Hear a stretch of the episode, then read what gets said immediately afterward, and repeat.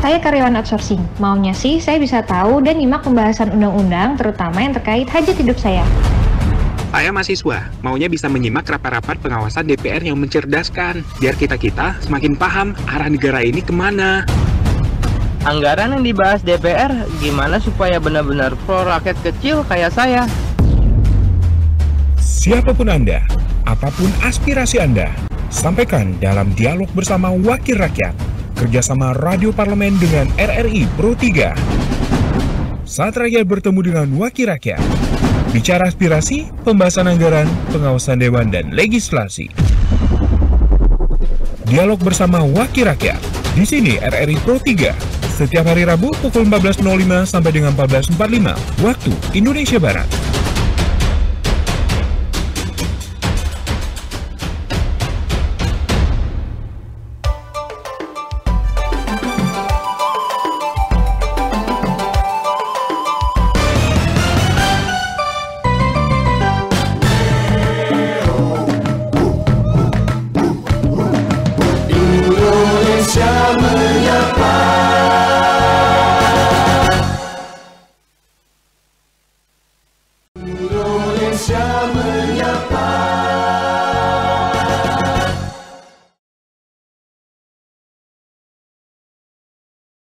Menyapa siang yang menemani Anda. Terima kasih untuk Anda yang uh, masih terus bersama dengan kami menyimak informasi-informasi aktual yang kami hadirkan untuk Anda.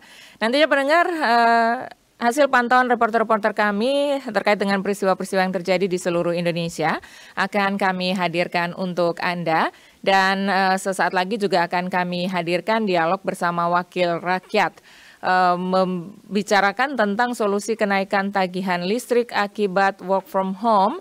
Kita bersama dengan Wakil Ketua Komisi 6 Fraksi PDI Perjuangan Dapil Jawa Tengah 5 ya yang nanti akan berbincang bersama dengan kita di acara uh, dialog ini ya hingga nanti menuju pukul 15 waktu Indonesia Tengah.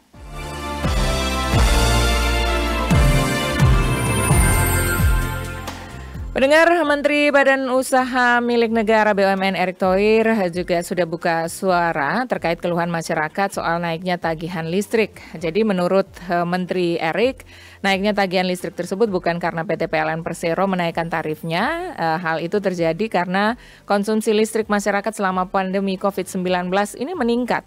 Yang tadinya eh, tagihan bulanan ini karena kemarin ada COVID ya, jadi tidak tertagihkan, baru tertagihkan pada bulan yang bisa ditagihkan padahal itu tagihan beberapa bulan menjadi satu. Dan untuk mengomentari ini di sudah bersama dengan saya ada Pak Arya Bima, Wakil Ketua Komisi 6 Fraksi PDI Perjuangan Dapil Jawa Tengah 5. Kita sapa dulu, selamat siang Pak Arya.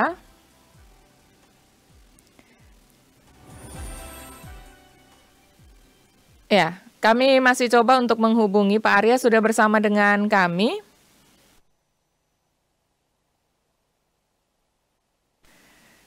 Pak Arya? Halo. Iya, Pak Arya sudah bisa mendengarkan suara saya ya? Saya sudah bisa mendengarkan suara. Oke, selamat selamat berjumpa Pak Arya. Salam sehat ya. Salam sehat Mbak Desi. Assalamualaikum. Waalaikumsalam.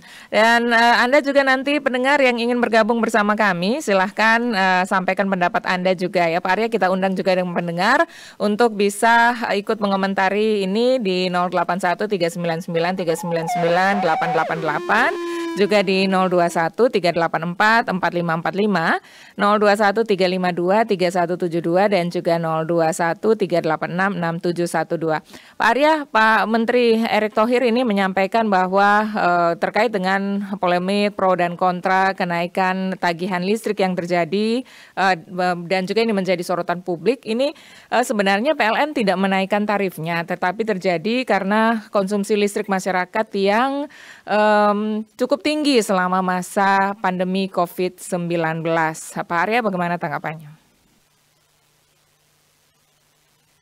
Ya, jadi uh, perlu kami sampaikan uh, apa yang dikerjakan Komisi 6 berkaitan hal yang terkait dengan penanganan virusnya, kemudian penyebarannya, serta dampaknya, salah satu yang dilakukan Komisi 6 adalah melakukan rapat-rapat dengan BUMN yang memang uh, harus menempatkan pada uh, posisi terlibat langsung di dalam penanganan dampak-dampak uh, uh, terhadap uh, COVID-19 yang mana pemerintah telah melakukan beberapa langkah seperti halnya salah satunya adalah uh, PSBB. Nah, dengan PSBB inilah kita mengundang berbagai BUMN termasuk BUMN energi dalam ini ada PLN, PGN, dan Pertamina untuk melakukan berbagai pemetaan-pemetaan serta skenario-skenario apabila terjadi dampak ini pada skenario 1, skenario 2 sampai skenario 3. Nah, salah satu hal yang selalu kami uh, tekankan di sini adalah tidak boleh BUMN pada posisi justru menambah beban kepada rakyat, tapi harus masuk pada bagaimana uh, beban atau kesejahteraan ini tetap uh, kita terjaga. Mm. Kesejahteraan ini kita caranya lihat kedua. Mm -hmm. Dalam situasi dampak pandemi COVID-19 ini, yang terus kita pantau adalah bagaimana pengeluaran rakyat yang tidak semakin bekak dan pendapatan rakyat diusahakan semaksimal mungkin tetap atau tidak menurun. Mm. Kalau naik hanya kelompok-kelompok tertentu saja yang mendapatkan situasi ini berdampak pada kenaikan pendapatannya. Hmm. Untuk itu tentunya berkaitan dengan uh, penggunaan BPN energi dalam ada PLN, maka ada dua untuk kebutuhan PLN untuk rumah tangga dan untuk PLN kebutuhan industri. Nah, dalam rapat-rapat antara PLN dengan Komisi 6, satu hal yang uh, ditindaklanjuti adalah arahan Presiden berkaitan dengan uh, pemberian beberapa uh, keputusan uh, pemerintah mm untuk membebaskan ya, terkait dengan dengan keputusan uh, pemerintah uh, PP nomor 21 tahun 2020 maka uh, hal yang terkait dengan masalah masalah uh, PLN adalah satu beban tagihan listrik ya kemudian uh, konsumen listrik dan tarif daftar listrik untuk terutama yang pelanggan 450 volt itu dibebaskan dan 4 eh, dan 900 volt yang subsidi itu tetap harus dijaga. Nah, ini yang kita lakukan. Kemudian hal-hal yang menyangkut beberapa uh, pemetaan untuk uh, dampak COVID yang rentan miskin karena adanya Eh, pengurangan atau PHK, kemudian perumahan beberapa karyawan yang saat eh, PSBB inilah harus dipikirkan sejauh mana yang dulu mereka adalah orang-orang yang memang mempunyai kemampuan, terutama yang 90 volt yang tanpa subsidi, tiba-tiba karena faktor pemutusan hubungan kerja atau perumahan dirumahkan mm -mm. dari perusahaannya, ini adalah rentang dari tidak miskin menjadi miskin. Dari berpendapatan yang mempunyai kemampuan mm -hmm. untuk membayar listrik mm -hmm. menjadi tidak mampu atau kurang mampu seperti halnya uh, seperti halnya pada saat situasi normal. Okay. Inilah yang kemarin kita utarakan kepada uh, eh, PLN mm. yang itu katanya wilayahnya PLN kan sebagai operator. Regulatornya kan ada di Kementerian ESDM dan mm -hmm. tentunya akan hal yang berkaitan dengan uh, uh, menyangkut uh, beberapa subsidi-subsidi itu nanti yang akan masuk ke utang pemerintah kepada PLN. Nah, yeah.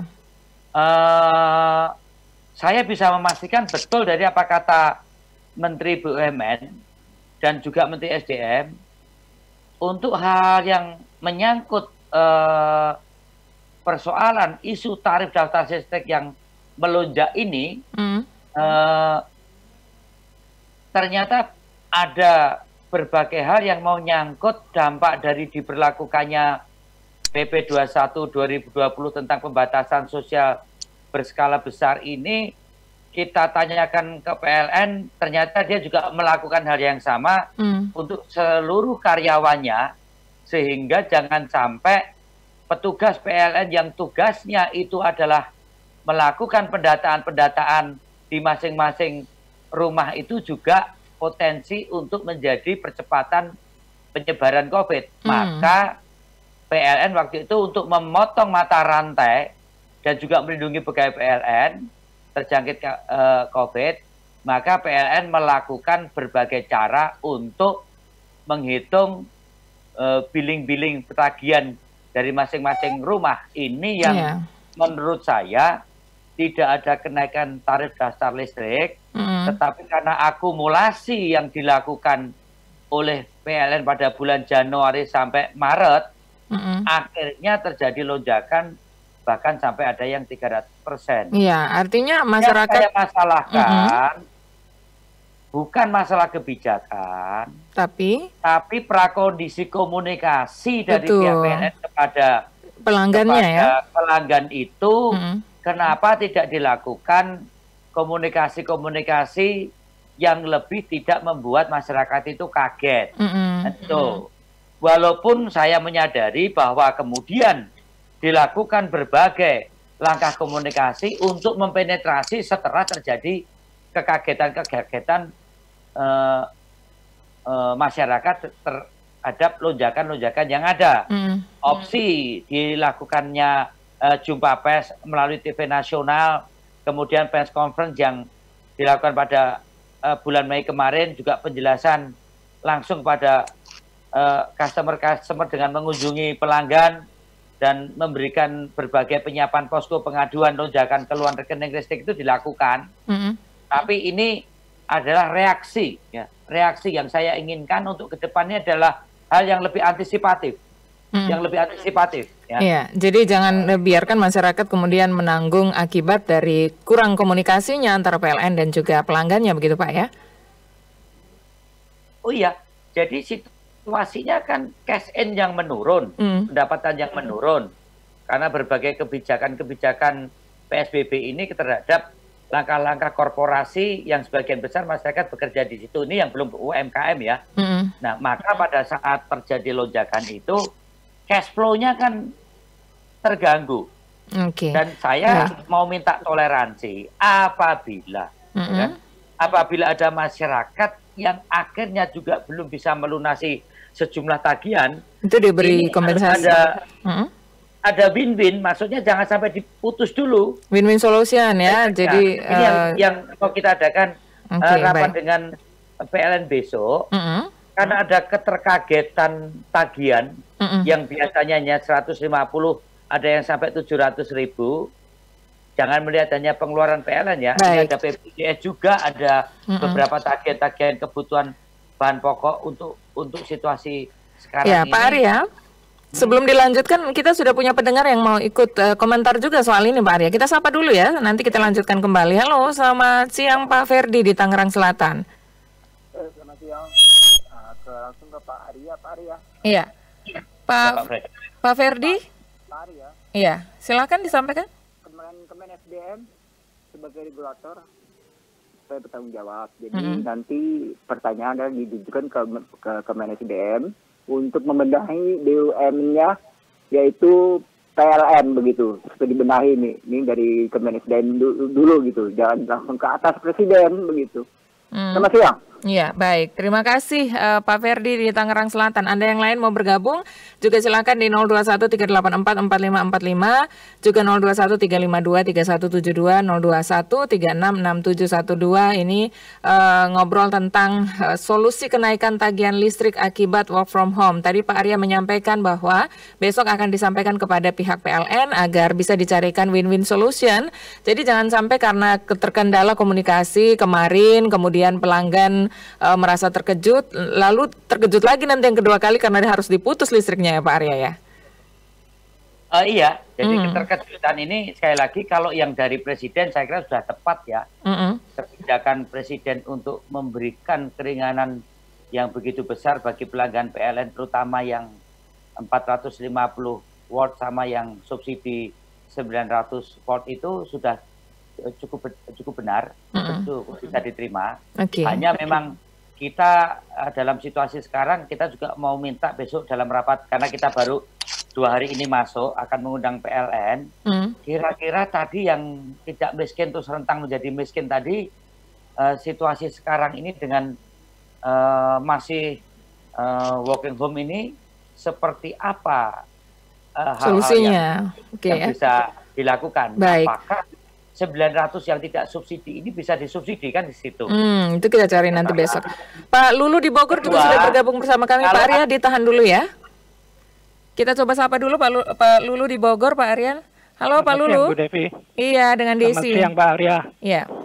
Pak, saya kan di rumah terus. Saya tahu kalau bulan Maret, bulan April itu petugas pencatat meter itu nggak datang ke rumah. Baru bulan Mei itu datang.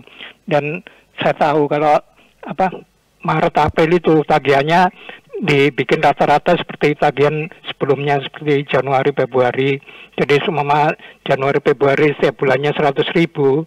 Terus waktu Maret April Mei itu kan orang-orang banyak yang di rumah, anak-anak juga. Itu pemakaian TV itu kan terus-menerus. Belum nanti kalau punya AC terus-menerus jadi tagihannya melonjak. Baru bulan Mei ditagih kan jadi membengkak itu. Itu kelebihannya. Jadi bukan kesalahan PLN. Saya tahu Oke, PLN baik. sekarang udah bersih. Buktinya waktu saya lapor ada kerusakan apa listrik di rumah di 123 itu kita diperingatkan nggak boleh ngasih apa-apa dalam tugas yang membetulkan listrik itu. Baik. Jadi Terima transparan kasih. sekali. Terima kasih. Terima kasih Pak Lulu yang ada di Bogor. Ini eh, mendukung PLN eh, saat ini sudah bersih katanya ya dan eh, sudah ada banyak upaya-upaya komunikasi yang dilakukan oleh PLN eh, ini di Bogor kalau Pak Lulu ya yang dilakukan untuk mengantisipasi agar tidak terjadi miskomunikasi. Bagaimana dengan Pak Joni di Tarakan? Pak Joni selamat siang. Halo, selamat sore di Tarakan. Iya, sore waktu Tarakan. Silakan Pak Joni ada Iya. Pak Arya Bima juga di sini.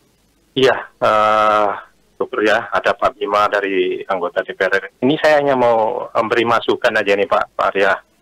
Eh, Jadi gini, kalau disebut tadi pemetaan yang dibantu, oke lah. Tapi kalau lebih baik ya semua lah dibantu dalam dalam apa ya, eh semua tarif tarif listrik yang diberikan itu.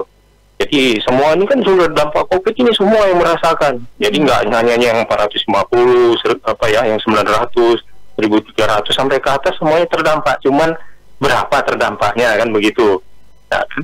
Nah, ini yang di, eh, apa? Yang yang untuk itu ini usulan aja. Oke, Kemudian kalau yang kedua yang dikatakan Pak Bima tadi eh, bahwa akumulasi tarif PLN itu kenapa semakin tinggi itu akumulasi dari Januari ini berarti kan main kira-kira aja perkiraan jadi kalau dia Januari tinggi Februari rendah jadi digabung ambil tengah-tengah begitu nah ini juga kurang adil jadi kalau menurut saya itu satu hal aja yang yang yang perlu dikembalikan aja bahwa petugas PLN itu melihat meteran. Itu nggak logis juga menurut saya. Kenapa? Kalau dikatakan berhadapan masa berhadapan dengan orang? Itu KWH meteran itu ada di depan pak. Masa tidak bisa berjalan? Jadi maksudnya itu hanya melihat meteran kan bukan berhadapan dengan orang. Oke. Baik, terima kasih Pak Joni. Nanti akan ditanggapi oleh Pak Arya ya. Dan eh, satu lagi Pak Arya sebelum eh, ditanggapi ada Pak Untara di Jakarta yang sudah bergabung bersama kita. Selamat sore Pak Untara. Halo. Selamat siang, Iya. Bapak Ibu. Iya, silakan Pak Untara. Ada Pak Arya di sini. Iya, iya. Ini mau usul aja. Itu agar kiranya PLN mulai sekarang eh, mengkreditkan solar cell kepada para ini apa pelanggannya gitu. Hmm. Yang demikian eh, lambat laun sa- eh, langkah demi selangkah itu eh, nanti kita pindah ke solar gitu. Oke, baik. Terima Tapi kasih. apa? sebab itu nggak bisa dipakai lagi pak. Zaman nanti itu namanya listrik model sekarang itu cuma di museum adanya. Dikreditkan solar cell-nya oleh PLN begitu menurut Iya. Anta- Untara ya? Ya jadi kayak model kredit kendaraan lah gitu. Yang agak murah. Sebagian disubsidi. Oke, terima kasih. persen Gitu. Jadi Baik. aja gimana gitu pak. Ya terima kasih banyak. Sudah ada beberapa penelpon kita yang sudah bergabung ini eh, Pak Lulu, kemudian Pak Joni dan juga Pak Untara. Pak Arya silahkan ditanggapi satu-satu eh, mulai dari tadi Pak Lulu di Bogor begitu ya menyampaikan apresiasinya untuk PLN mendukung dan percaya penuh. Lalu ada masukan dari Pak Joni di Tarakan eh, bagaimana kalau ini pemetaannya secara seluruh akumulasinya jangan kurang eh, adil ya harus sel- menyeluruh ini. Dan juga kemudian Pak Untara di Jakarta apakah memungkinkan jika nanti ke depannya bisa ada kredit solar cell, solar cell dari PLN begitu sebagai solusi. Pak eh, Arya Bima silakan ditanggapi.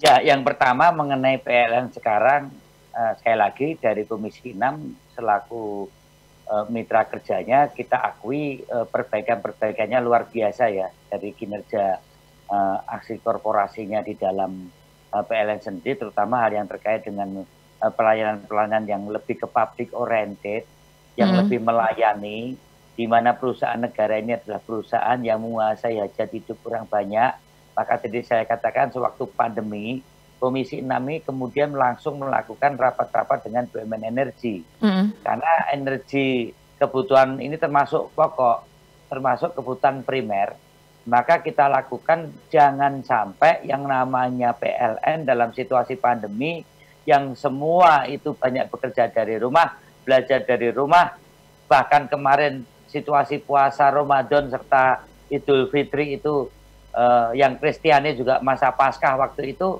uh, jangan sampai ada gangguan uh, hal yang terkait okay. dengan kerja PLN. Mm -hmm. Itu luar biasa. Maka uh, uh, maintenance infrastruktur itu menjadi sesuatu yang lebih dimaksimalkan. Mm -hmm. Kalau sampai jadi uh, gangguan PLN itu akan lebih uh, membuat uh, suasana masyarakat yang situasinya PSBB ini akan semakin lebih crowded daripada keadaan yang normal. Mm. Maka betul Pak Lulu bahwa kinerja uh, yang kebetulan saja terjadi ledakan uh, tagihan, tagihan ini saja sebenarnya yang yang akhirnya hampir ketutup semua kinerja baik-baiknya ini. Tapi tapi saya katakan bahwa Komisi 6 tetap melihat ada perbaikan-perbaikan manajemen tata kelola good and clean government di dalam PLN. Nah, untuk itu tadi saya katakan ini sebenarnya hanya masalah komunikasi. Mm. Karena untuk menjawab juga tadi pertanyaan dari uh, akumulasi rata-rata tadi tidak hanya sekedar perakiraan, tapi itu memang eh, hal-hal uh, yang sudah terhitung di meteran listrik yang secara kuantitatif itu tidak dikira-kira lagi. Hmm. Hanya akumulasinya pada saat COVID itu, saya karena saya minta penjelasan langsung pada saat terjadi gejolak ini, saya hmm. menelpon direksi PLN. Itu ini jawabannya apa ya. sebenarnya yang menjadi masalah. Hmm. Nah, terjadi lonjakan ini bukan lonjakan perkiraan, Hmm. lonjakan hmm. itu betul-betul tarif untuk eh, hal-hal uh, yang menyangkut uh, uh, pemakaian di masing-masing rumah tangga. Hmm. Betul hmm. bahwa tadi dikatakan uh, uh, oleh Pak siapa yang mengatakan bahwa kebutuhan pada saat PSBB ini terjadi hmm. lonjakan. Pak Lulu, Pak Joni ya. hmm. Pak Joni tidak dibayar pada pada tagihan bulan Januari Maret. Hmm. Nah, karena Januari Februari, ya, Maret. Ya, Diakumulasi ini jadi satu ya. Ini adalah rata-rata. Jadi kalau pemakaian di bulan uh, Februari 50, maka Maret 50, ya kan? Dicari jalan tengahnya. April 50, jalan tengahnya. Kelebihan itu dikumpulkan ke bulan Mei-nya kan gitu. Okay, nah ini yang akhirnya melonjak. Nah, hmm.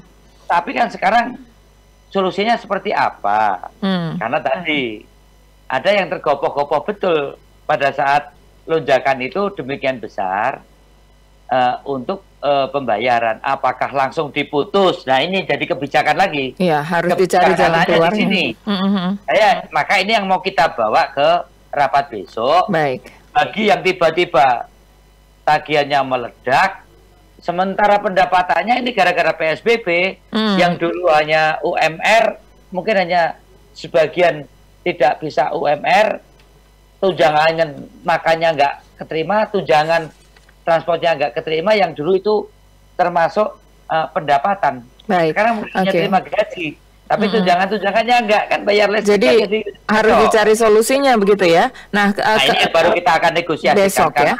Itu saya pengen itu nanti menjadi utang pemerintah kepada PLN. Sum ya, baik. Nanti jalan keluar terbaik mudah-mudahan akan didapatkan. Kita tanggapi juga dari Pak Untara, katanya apakah memungkinkan jika ke depannya itu ada semacam uh, pengkreditan solar cell begitu dan ini dilakukan atau diberikan oleh PLN gitu Pak?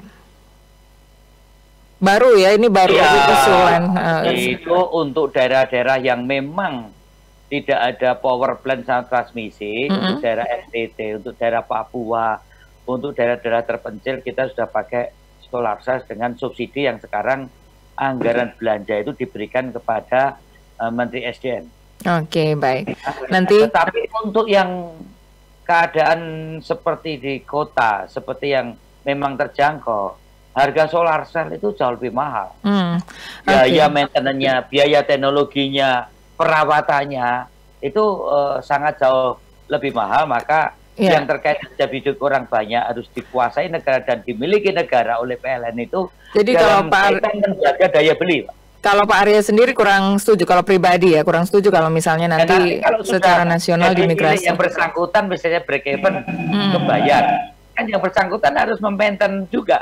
Okay. Maintenance untuk solar cell ini kan tidak lebih mahal lagi gitu ya? Lebih mahal lagi daripada tagihan yeah. listrik. Pak Arya, ada Pak Dadi juga di Tangerang sudah bersama kita. Selamat sore Pak Dadi. Selamat, selamat sore. Iya, Pak Dadi silakan ada Pak Arya Bima nih. Pak Arya, selamat sore Pak Arya. Selamat sore Pak. Uh, begini, ini saya mau ngasih informasi aja ini soal PLN tagihan kan katanya banyak yang melonjak nih ya.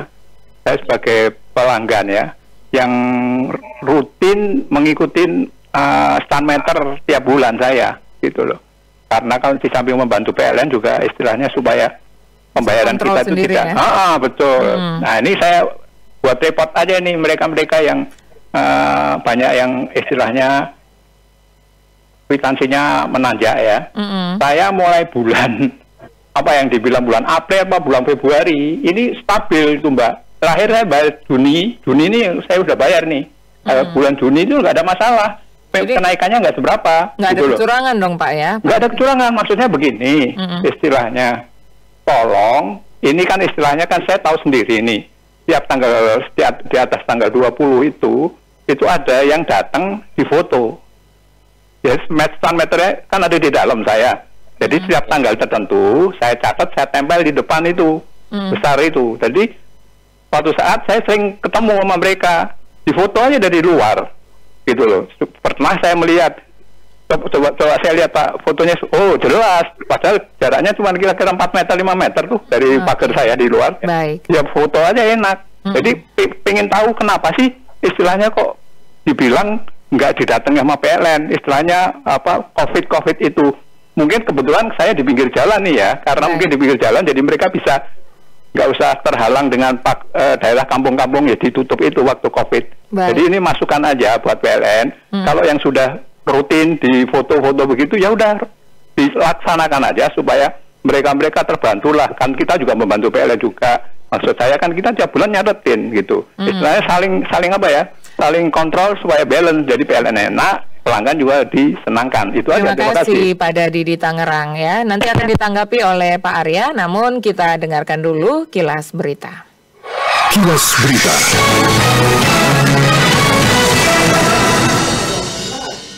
Pembagian dana bantuan sosial atau bansos sempat menuai kritik masyarakat dan telah terselesaikan. Anggota tiga Badan Pemeriksa Keuangan BPK Ahsanul Kosasi menyatakan penetapan data merupakan sumber awal dari kritik masyarakat tersebut dan menurutnya BPK saat ini tengah memeriksa keselarasan antara aturan yang dibuat pemerintah dengan pelaksanaannya. Ya pendengar selengkapnya Anda dapat akses di laman resmi kami www.rri.co.id.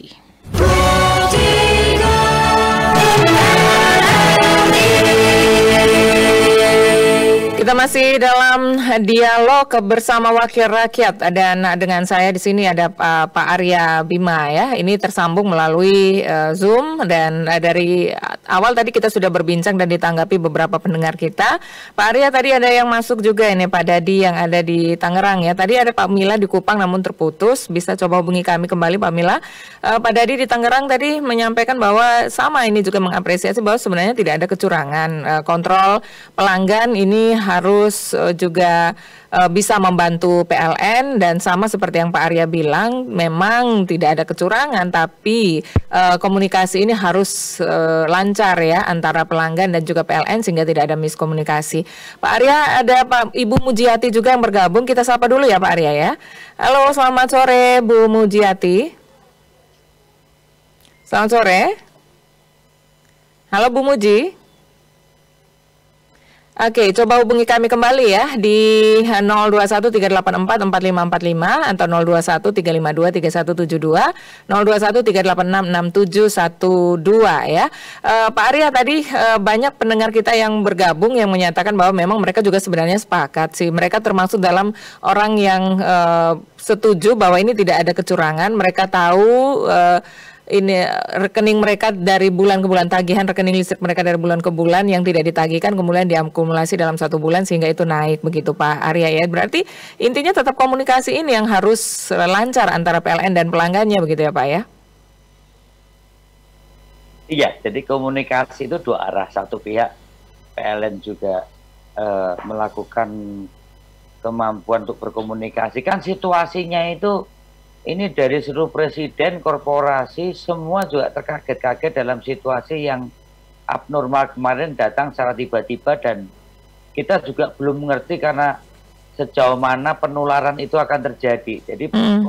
ini pada posisi mengambil risiko sekecil mungkin termasuk korporasi PLN kan itu. Ya, jadi harus cepat tanggap dan mencari strategi formula yang baru begitu nah, ya. itu kemudian catatan meteran lebih dilakukan pada uh, akumulasi pada tiga bulan terakhir. Nah, yang paling penting secara politik perlu disampaikan itu adalah tidak ada kenaikan tarif satu itu sejak hmm. tahun 2017 kita kawal betul itu dari Komisi 6 uh, eh, jika ada pelanggan-pelanggan yang merasa tarifnya naik uh, itu yang kemungkinan besar dan kita sudah minta pada PLN dan sudah dilakukan PLN mm. untuk langsung mendatangi eh, konsumen-konsumen uh, tersebut secara proaktif. Mm. Kalau ada yang datang ke kantor ya dijelaskan. Kalau memang uh, lonjakannya luar biasa harus langsung mendatangi dan faktanya yang terjadi ini betul-betul karena faktor situasi di saat ini karena uh, pandemi ini sehingga kebutuhan tagihan listrik itu mengalami kenaikan atas dasar kebutuhan, bukan atas dasar kenaikan tarif. Oke, okay, baik. Pak Arya? Cuma, sekali hmm, lagi, hmm. tadi kalau ada konsumen yang cerdas itu juga penting. Tadi seperti Pak Pak Dadi, Pak Dadi di Tangerang tadi Pak ya. Catatannya lengkap nih Pak. Catatannya lengkap. Saya kira hmm. sekarang konsumen yang cerdas juga mulai banyak terus mengikuti lonjakan-lonjakan uh, meteran yang ada hmm. dan ada lagi yang lebih punya apa pulsa itu pulsa okay. itu hitungannya jelas sekali baik uh, Pak Arya Ya. Ya, kita sapa lagi pendengar kita nih banyak yang antusias kalau berbicara ini soal kenaikan listrik gitu ya, Pak ya. Ada Pak Udin di Semarang bergabung bersama kita. Selamat sore ya, Pak Udin. Selamat sore semuanya. Iya, silakan Pak Udin. Ini sedikit agak kortopik sedikit ya. Ini gini. Ini kan listrik saya kan naik terus ini ternyata memang dipakai untuk apa katanya PLN tadi selama pandemi. Ya kan gini, saya itu sebetulnya sejujurnya, saya kan di Babel Pak, tunanetra. Hmm. Itu dengan uh, memohon ke kelurahan, ke kecamatan untuk apa namanya minta subsidi listrik itu sulit sekali katanya ke Mensos katanya PLN PLN katanya gitu selalu uh, berbelit-belit sulit sekali lah. Ya itu tolong diterangkan di sini yang cara prosedurnya gimana agar saya subsidi tadi. Tapi memang betul Terima kasih Pak Udin yang ada di Semarang, Pak Irfan di Jakarta. Bagaimana? Halo, selamat sore Pak Irfan. Pak Irfan, selamat sore. Iya, uh, silakan hubungi kami kembali, Pak Arya. Ini tadi ada pendengar kita, Pak Udin, uh, yang ada di Semarang. Ini untuk pelanggan yang difabel, ini ya. Sudah pernah ada perbincangan terkait dengan bagaimana uh, solusi untuk mereka, apalagi di tengah masa pandemi COVID-19 seperti ini, ada subsidinya. Kemudian kalau sudah ada, tapi belum diketahui, ini berarti harus kembali gencar komunikasinya, sosialisasinya, begitu ya, Pak uh, Arya. Silakan penting saya tekankan betul soal tepat sasaran ya mm. tepat waktu tepat jumlah tepat subsidi kepada 450 sampai 900 subsidi ini harus betul-betul uh, ada validasi yang terus-menerus dilakukan oleh PLN. Mm. Ya kita nggak mau kok mutusin ini anggaran duit rakyat, APBN ini duit rakyat. Pada saat kita titipkan ke pemerintah, Kementerian SDM kemudian sebagai operator PLN, validasi data ini terus kita lakukan. Memang tidak domain PLN saja, tapi domain daripada uh, uh, beberapa uh, kementerian untuk memvalidasi jumlah yang tepat untuk mendapatkan subsidi. Mm. Dan saya yakin nanti situasi pasca pandemi ini ada kalkulasi-kalkulasi lagi. Mm. Tapi saya sepakat bahwa subsidi harus tepat dan ada kecenderungan kuat subsidi untuk warga yang 450 sama 900 pot ini harus uh, ditingkatkan minimal sampai 2000 2020 ini karena hmm. kecenderungan terjadinya penurunan pendapatan dari yang dulu tidak okay. miskin menjadi miskin ini menjadi satu hal yang penting. Khusus Pak siapa tadi Mbak? Mbak, Mbak Devi ada Pak Andi ada Pak Irfan juga. Halo? Ya itu uh, kalau beliau adalah warga yang mendapatkan hak terus terang uh, nanti dikasih uh, eh, HP-nya saja berapa nanti kasihkan ke saya Mbak Dedi Pak Udin ya ya Pak Udin yang yang difabel tadi ya ya difabel tadi mm -mm. itu kita sudah minta kepada PLN untuk membantu sweeping bagi masyarakat yang memang dia membutuhkan, Mbak, membutuhkan hmm. subsidi dan dia memang nggak mampu. Hmm. Dan dia punya hak sebagai warga negara. Hmm. Karena ini adalah menyangkut hajat hidup orang banyak, seluruh warga negara, mengapa kita beri subsidi lewat APBN? Ya karena memang hak dia sebagai warga negara. Tujuan dia milih presiden, milih gubernur, milih bupati, memilih wakil rakyat. Ini yang dari oleh rakyat itu kita dipilih untuknya kan lima tahun termasuk untuk hmm. mengurusi kaum uh, difabel saudara-saudara kita. Uh-huh. Yang belum mampu itu itu tugas kami. Maka Baik. saya sepakat untuk uh, beliau nggak kena pandemi aja sudah harusnya mendapatkan hak subsidi untuk listrik yang uh, yang yang dia pakai. Oke okay, baik. Ya. Saya sepakat untuk memvalidasi lagi bagaimana uh, masyarakat yang itu memang ya. menjadi haknya jadi harus, harus divalidasi kembali Pak Udin di Semarang ya. ini ternyata yang harusnya menerima ini belum diterima karena terima kasih Pak Udin sudah menyampaikan dan boleh Kemarin tinggalkan yang nomor 900 itu Mbak dulu kan nggak okay. ada subsidi hmm. tapi karena uh, akhirnya yang 400 itu sudah habis hmm. kita tekan dari DPR supaya yang 900 pun yang miskin ada hmm. okay, maka ada baik. 900 subsidi itu karena memang waktu itu memang uh, tuntutan kita supaya masyarakat yang langganan 900 tapi pada posisi yang mereka pengen 450 sebenarnya hmm. tapi sisa yang ada tinggal 900 Hanya ada yang 900 maka okay. kita usulkan kepada pemerintah untuk 900 yang termasuk warga mendapatkan subsidi kita sudah tentunya uh, uh, yang itu harus uh, dapat subsidi tetap harus ada validasi yang kita akan tutup pada uh, yeah. PLN. Pak Ari ada satu penelpon terakhir. PLN akan terus meningkatkan kualitas kerjanya. Baik. PLN sekarang bisa dibanggakan untuk uh, hal yang terkait data. Saya kira Oke, okay. ada Pak Susilo di Jakarta. Selamat sore Pak Susilo. Selamat sore Bu. Iya, ada Pak Arya juga. Silahkan Pak Susilo. Selamat, selamat sore Pak Arya. Ini, ya. ini sudah hampir satu tahun lebih. Ini hal yang prinsip sebetulnya Pak. Ini sudah hampir satu tahun lebih PLN seksi baca meter yang ke rumah itu itu tidak lagi memberikan stroke nilai yang mesti kita bayar untuk bulan depan. Sedangkan itu sangat kita butuhkan untuk mempersiapkan dana, mengatur anggaran rumah tangga, Pak. Hmm. Jadi kita sulit pada waktunya, akhirnya kita kepake buat kebutuhan rumah tangga yang lain.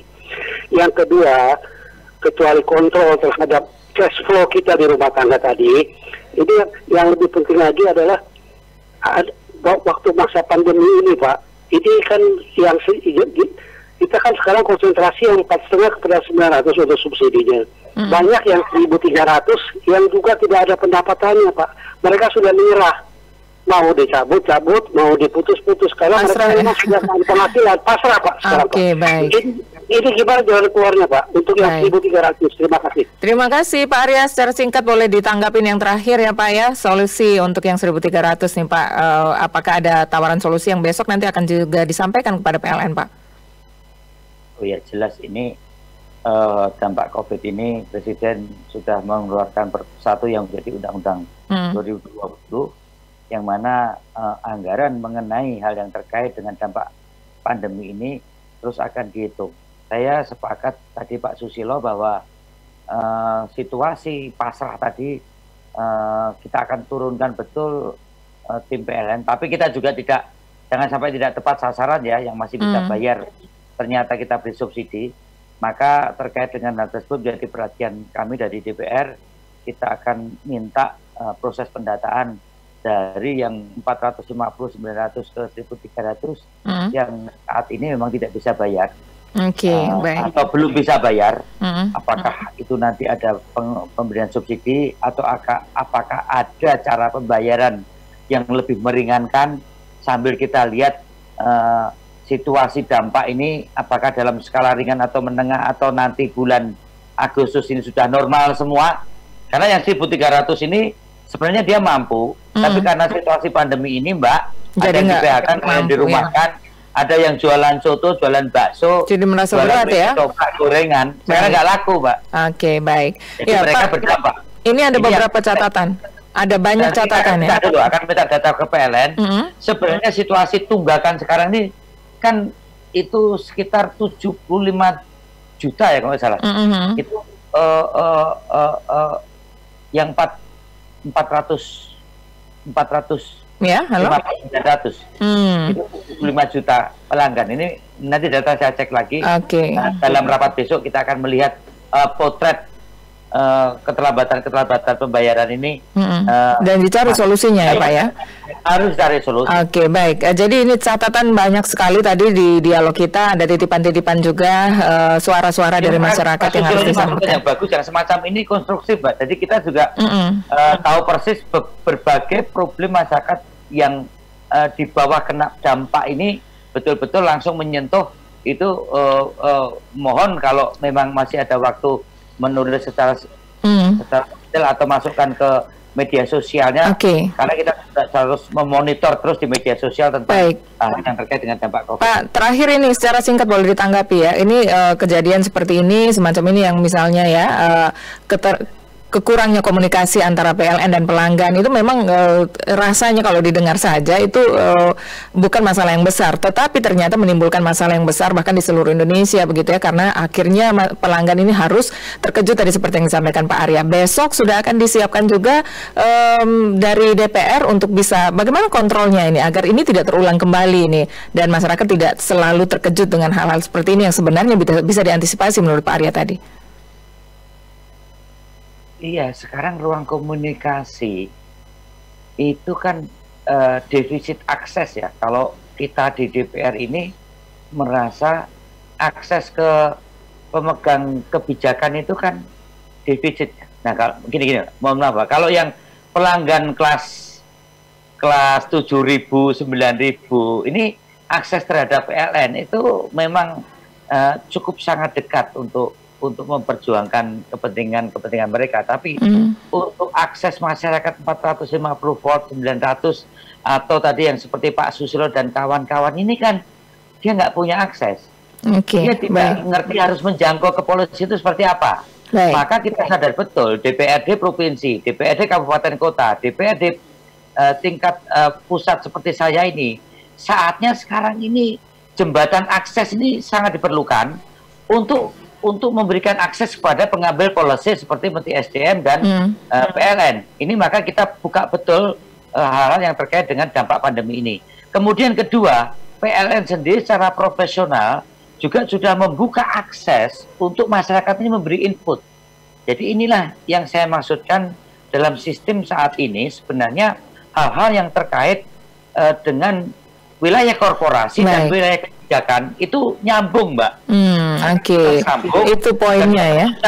Keputusan politiknya ada di rapat Komisi 7 dan Komisi 6 seperti tadi. Hmm. Kalau memang Pak Susilo ini akan diberi subsidi dan kawan-kawan yang saya maksudkan, itu kan kami harus menambahkan di polisi anggaran untuk subsidi PLN. Baik, Kemudian oke. kalau akan diberi relaksasi pembayaran Hmm. supaya mereka itu sudah pasal lalu mau cabut-cabut mau enggak enggak gue enggak punya Iya, jangan enggak sampai pada itu ya, jangan sampai pada Iya, terserah dan pasrah. Iya, terima kasih Pak Arya. Negara harus hadir. Ini negara harus hadir dan negara Baik. dalam ini dalam pengertian ya DPR-nya, ya eksekutifnya, ya gubernurnya, ya Ya. bupatinya.